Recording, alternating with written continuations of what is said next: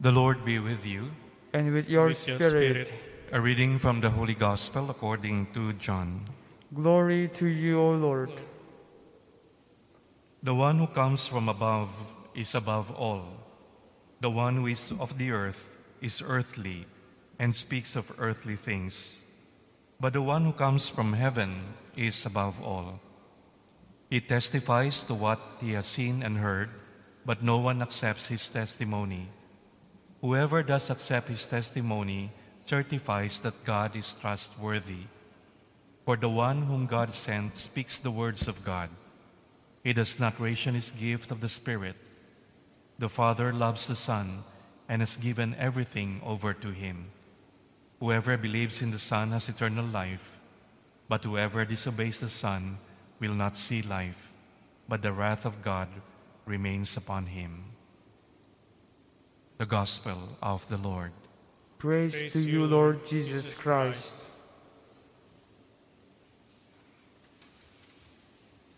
One of the characteristics of John's Gospel is that so much of it is devoted to the heavenly identity and mission of Jesus. That John was known as the spiritual gospel in the ancient church. And this is from the Ignatius Catholic Study Bible. It is not difficult to see this actually when you go through the Gospel of John. In fact, we can have a glimpse of this characteristic from our readings, the past days and today. From yesterday, we read the famous text from John 3:16 to 17. For God so loved the world that he gave his only son. God did not send his son into the world to condemn the world, but that the world might be saved through him. And then today, from the same chapter, chapter 3, verse 31, the one who comes from above is above all. The one who is of the earth is earthly and speaks of earthly things, but the one who comes from heaven is above all. And if I may add, you read further in the Gospel of John from chapter 8, verse 23, it says, Jesus said to the people, to the Jews, You belong to what is below, I belong to what is above.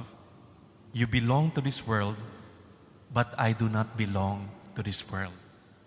So it's very true what is said that one characteristic is that it is devoted to the heavenly identity of Jesus. In other words, Jesus is the one sent from above. So I would like to highlight that. Jesus is the one sent from above. It's beautiful to recall a little in the especially during the Holy Week when we were re- remembering Jesus. We remember him as one who was incarnated, the one who was among us and suffered for our sake, the one who was wounded for us, the one who was crucified and died. Jesus who walked on this earth. Now, in the Gospel of John, John speaks of Jesus as the one from above, on the earth from above. When I was reflecting on this, I was reminded of an image. And that image is actually familiar to all of us. Just imagine, we'll use imagination because we could not go out. I would like to bring you outside in a flat field or looking at the sea. When you look towards the end, you see a line. And that line is called horizon. Now, when you look far, it is that line where the sun sets. That line, it's called horizon. So, horizon is the line at which the earth's surface and the sky appear. I would like to propose or to, to think of Jesus as our horizon. It's not only that the sky, the earth and the sky meets, it's really united in Him, the human, the divine, in His person they meet. And that's why the image somehow aptly fit him as our horizon. Now, how do we imagine our life when Jesus is our horizon? When Jesus is our horizon, as we walk on earth, we do not lose sight of heaven. You know, when you walk to the horizon, you see both earth and heaven. We live our life here, but we do not forget heaven.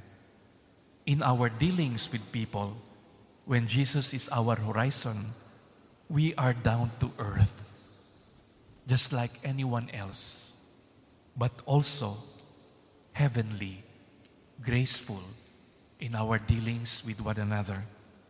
Sky is the limit.